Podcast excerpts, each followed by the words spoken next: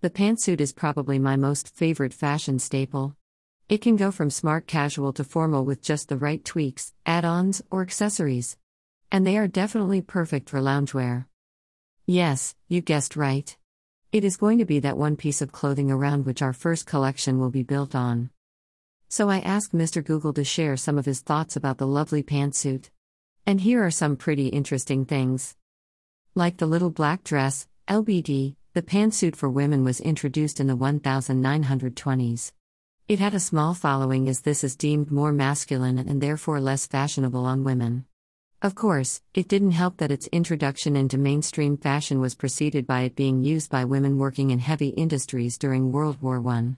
But, as with everything in fashion, a visionary can influence public perception and prestige makes many things in vogue. This brings us to Luba Marks.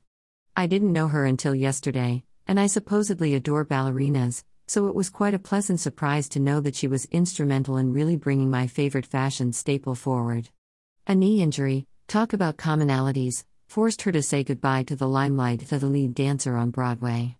Like me, she reinvented herself after her knee condition changed her reality, she started a career in fashion design. Her first husband, Richard Marks, was a manufacturer of coats and suits.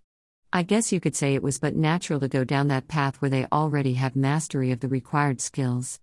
Their clothing line, Elite Juniors, launched in 1957, was a middle range firm producing high style coats and suits. Quite naturally, Luba became an early promoter of the women's pantsuit in America. Half of her 1966 collection was dedicated to this look, and many smart, young women loved it.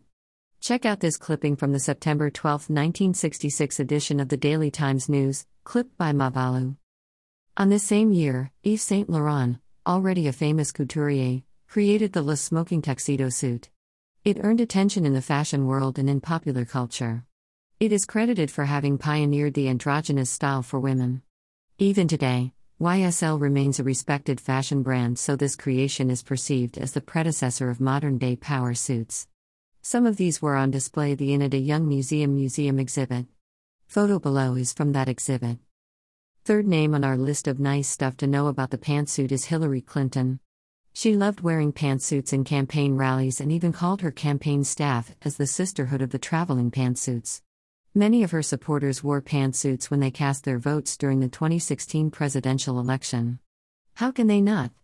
This photo from InStyle https colon slash slash www.instyle.com slash news slash Hillary Clinton colorful pantsuit style shows just how much she loves it. So I guess my favorite fashion staple is quite the rock star. It is favored by the smart, the classy, and those who dare to challenge the norm. Younger seasoned by time, and I'm in the middle, the pantsuit will not fail you.